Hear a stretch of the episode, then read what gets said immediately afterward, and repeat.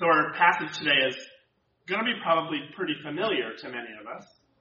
And if you were here last week, a reminder that we were out of order last week. We told the next part, but today's story is the Magi showing up. Um, so I invite us to listen for the Word of God speaking to us this day from the Gospel of Matthew, chapter 2, verses 1 through 12. I'll be reading from the New Revised Standard Version. This one is not participatory, so you can continue eating. Another just friendly reminder, if you want to get up, please get more food. Um, also, I relish the sounds of children in worship. There's so many congregations that don't have it. So parents, if you are feeling fretful that your young ones are moving around, don't be. Because we love that and we embrace it and we celebrate it. So let us listen for the God's word speaking to us this day. In the time of King Herod, after Jesus was born in Bethlehem of Judea, wise men from the east came to Jerusalem asking, Where is the child who has been born king of the Jews? For we observed his star at its rising and have come to pay him homage. When King Herod heard this, he was frightened, and all Jerusalem with him. And calling together all the chief priests and scribes of the people, King Herod inquired of them where the Messiah was to be born. They told him, In Bethlehem of Judea, for so it has been written by the prophet, and you, Bethlehem, the, in the land of Judah, are by no means least among the rulers of Judah. For from you shall come a ruler who is to shepherd my people Israel. Then Herod secretly called for the wise men and learned from them the exact time when the star had appeared. Then he sent them to Bethlehem, saying, Go and search diligently for the child. And when you have found him, bring me word, so that I may also go and pay him homage. When they had heard the king, they set out, and there ahead of them went the star that they had seen at its rising, until it stopped over the place where the child was. When they saw the star that when they saw that the star had stopped, they were overwhelmed with joy. On entering the house, they saw the child with Mary, his mother, and they knelt down and paid him homage. Then opening their treasure chests, they offered him gifts of gold, frankincense, and myrrh. And having been warned in a dream not to return to Herod, they left for their own country by another way. The word of the Lord.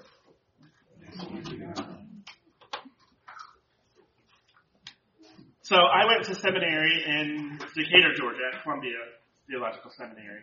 And in my middler year, my second year of seminary, I was actually hired and had my call already arranged, um, which was a very nice benefit.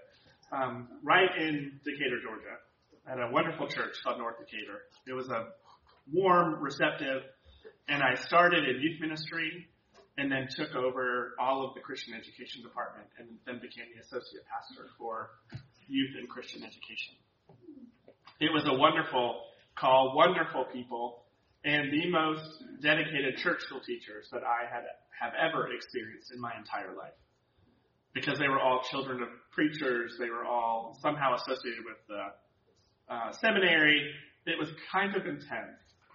Um, also, the children knew their stories, and there were also a lot of science-loving young people, and so the teachers were always there ready to ask their questions. And this story always perplexed them. Because nothing really goes the way it should. I mean, a star doesn't do that. right? Like a star doesn't just appear and then track across the sky and then stop in a place like. They, the, the skies just don't act that way. So there are always questions with youth and children about uh, how the universe works and how God works in the midst of it and how this story works in that. So the questions I would get is, did this story really happen? Were there only three magi? Did they really follow a star? I mean, they don't work that way. How could a star act like that? and again and again and again, do I really believe it happened this way? Is it true? It's funny because my friends in other denominations don't really get these questions, but good Presbyterian youth and children, they love the questions, and I love that. That's what drew me to the church myself. Is we're not a denomination that shies away from questions and the complexity of the biblical narrative.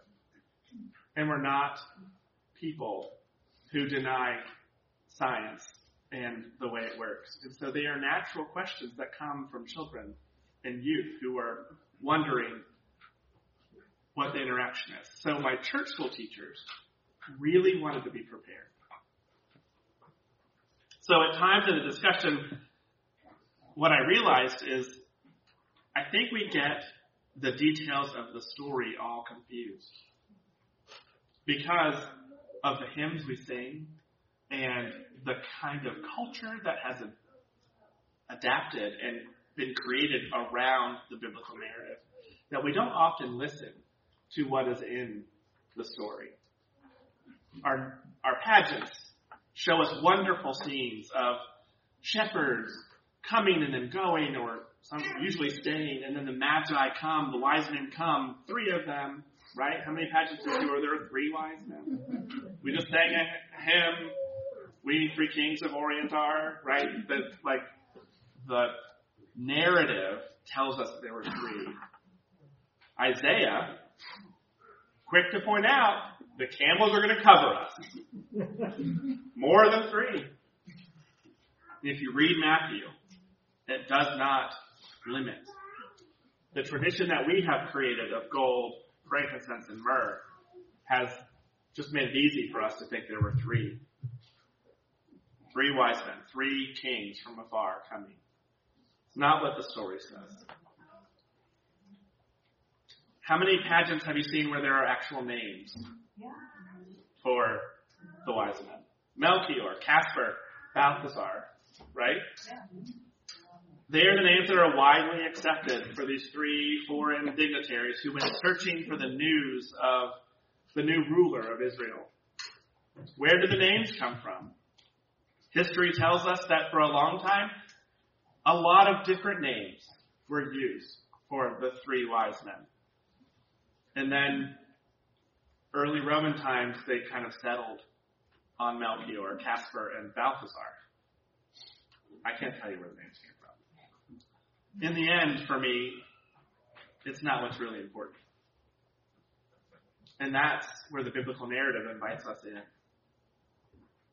Is and it can be confusing for us because some parts in the Bible, as you read it, you can find historical accounts that things actually happened, right? In other parts, it's literature, and it's meant to inspire and invite us into a conversation with God and how God is acting in the world. So, the text tells us that wise men came from the east, bearing three gifts gold, frankincense, and myrrh. Through the years, we've interpreted that to mean that there were three travelers. We also tend to think that they arrived when the baby was in the manger, but the text tells us that Mary was in a house. Chances are it took them a while to get there from all over the world. Chances are they found toddler Jesus with Mary and Joseph. Can you imagine toddler Jesus? I just can't. really funny. The truth of the matter is, we do not know who these wise men were. We don't know where they were from or how many of them actually showed up. We do not know how long it took them to get to Bethlehem how old Jesus was by the time he got there. We do not know the true facts. We were not there. But that does not mean that the story isn't true. It doesn't mean that the story doesn't contain a layer of truth that inspires us to experience God in new ways and the importance of this moment in the life of Jesus and their family. The story has power not because it gives us the best facts of the situation, the best account of Jesus' birth, but because it says something about Jesus. It says something about God's plan for our life, about God's plan for Jesus' life and Jesus' ministry. And by doing so, it says something powerful about us. In the Gospel of Matthew's account of Jesus' birth, the three wise, well, sorry, I just did it myself. The wise men, the camels covered us. These outsiders are the very first ones to recognize the Christ child. In Matthew's Gospel, it is not the Jewish shepherds who are tending their sheep. It wasn't the Jewish inhabitants of Bethlehem. It was a group of strange travelers from strange lands who were inspired to follow the movement of the stars in the heavens. God's star, God's beacon, God's light to the place that announced the birth of God's love in the world. These strange, different people. The first to proclaim the King of the Jews has returned. The King of the Jews has been born. The Savior of all has come into the world. The author of the Gospel of Matthew is considered to be the most Jewish of all the Gospel writers. How can we know this? Well, this is because his writings reflect an uncanny familiarity with the Hebrew Scriptures and the customs of the synagogue. Even in today's passage, it's harkening back to uh, other prophecies that we have seen. It is believed that Matthew's primary audience was other Jews who would appreciate his many references to the prophecies of the Messiah. So Matthew, the most Jewish author in the New Testament, begins his gospel to other Jews with a story about those who recognize Christ first. The most Jewish author helps us to see that those who recognize Christ first are not the Jews of Bethlehem, but these strange, foreign, pagan outsiders who come to pay homage. They were the first ones to bring gifts and worship Jesus. In doing so, Matthew says from the beginning that this baby, this Messiah, this gift from God is not only for the Jews, but for the whole world. From the very beginning, Matthew, the most Jewish writer of them all, says to his fellow Jews, Jesus is not only for this group, but for this group, for all people, everywhere. He wasn't only for those who knew the prophecies of old. He wasn't only for those who were considered acceptable. He was for all people, everywhere, even us, with all of our bumps and warts and faults. Jesus is even for us.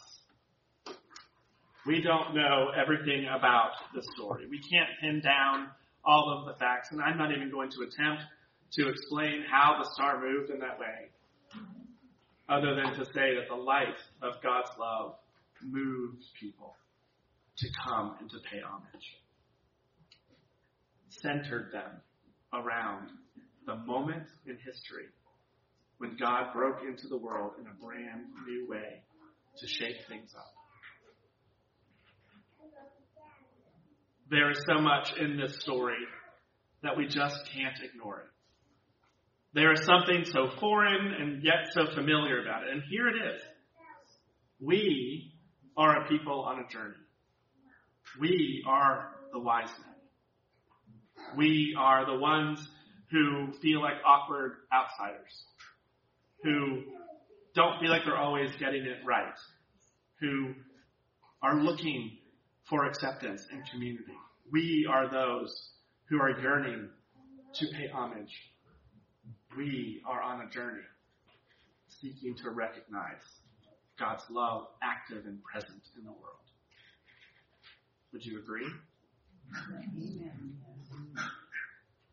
So I invite us now in our family worship to be a little more participatory and to engage together in our tables in some guided questions. And I know that y'all are like, it's already 11. We want to get out. I want to have donut. But we're here. So I invite us to engage together in some conversation around the gift. So I guess my first question is this. With your folks at your table, what was the most meaningful gift that you have given? This is a breaking the ice kind of question. What's the most meaningful gift that you've either given or received? I'll give you a few minutes to a minute to think about it, and then a few minutes to share with it, your, those at your table. What's the most meaningful gift that you've either given or received? Go.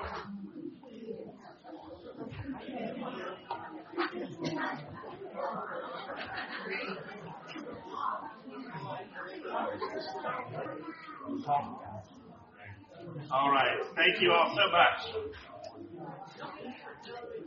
Five seconds more.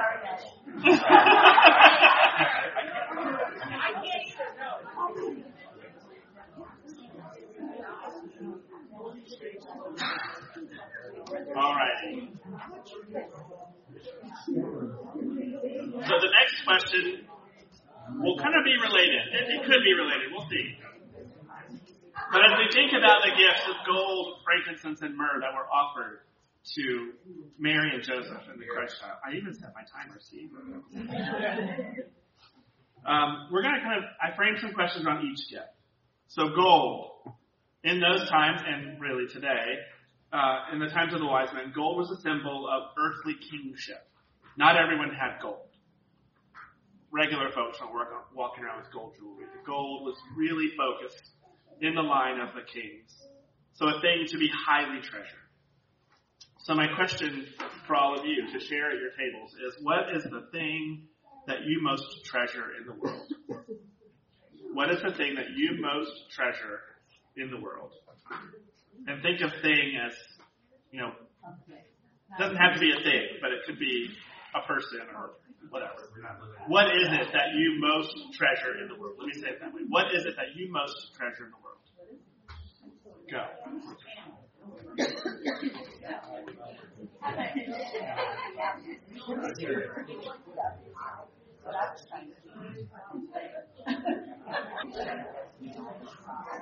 So the things you most treasure, how are how have those been offered to God? Follow up questions for your table. How have you offered up those things to God? How have you not like a sacrifice, but because lot of people say family or uh, but how have you offered them? I mean, how how have those been used or reflected the radiance of God in your life? One minute. Go ahead. All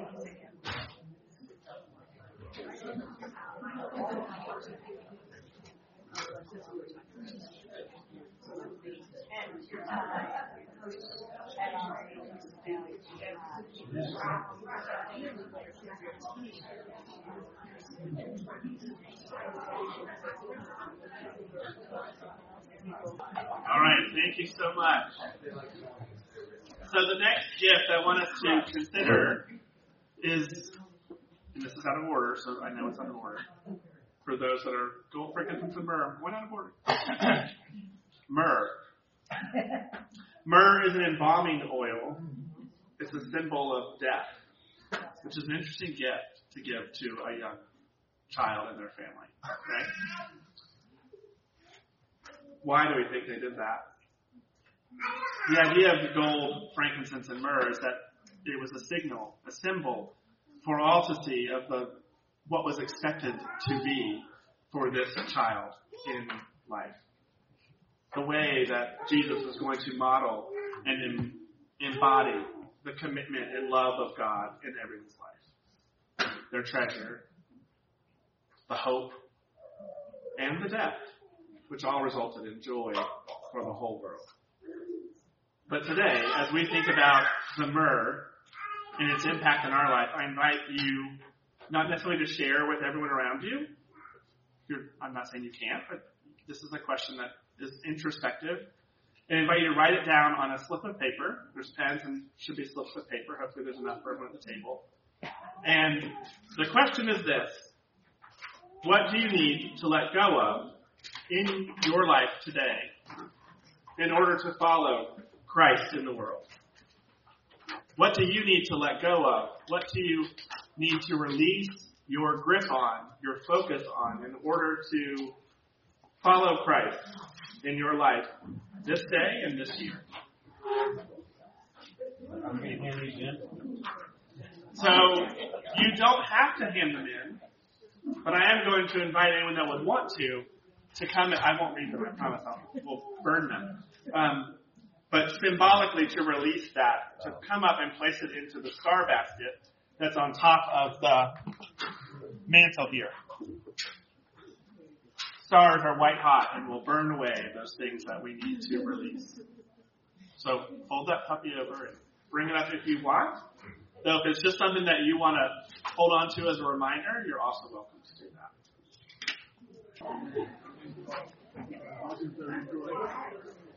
Oh. Writing things up. Hey, good. How are you? All right, and finally, it's time for some frankincense. Frankincense is another incense. It is a symbol of godliness. All three of these things, it should be noted, were very expensive. Very expensive in the times of uh, the Christ child. So frankincense is godliness, the symbol of godliness, that connection to God and the embodiment of God. So, as we enter into the season of Epiphany and walk into this year together, I invite us to take up a new spiritual discipline.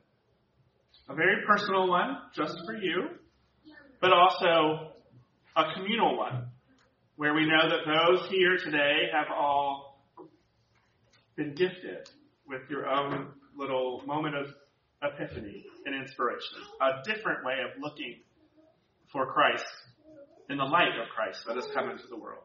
You should find, find yellow stars in your boxes. You're invited to, to reach in and to take a star word. That is your word. You might want to put it back and grab another one, but it is your word for this year. It is a way of focusing and looking for the experience of God, the light of Christ in your life. Thank you, everybody. Thanks for engaging with me in a more interactive style message today. And that prayer for illumination has never been more important. For the ways that through our shared conversations and shared thoughts, the Word of God comes to life in brand new ways. So, as we, we're not leaving yet, but as we prepare to leave, I invite you to keep your star word. I pin mine on my, on exactly.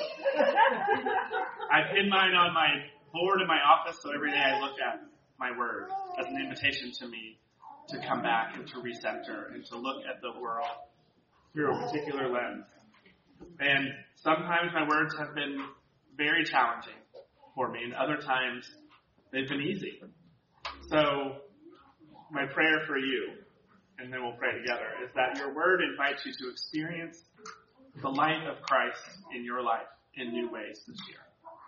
It invites you to pay attention to different aspects of how you interact with each other and with others in the world and the ways that the Word of God interacts in your heart and in your mind each and every day. Let us pray.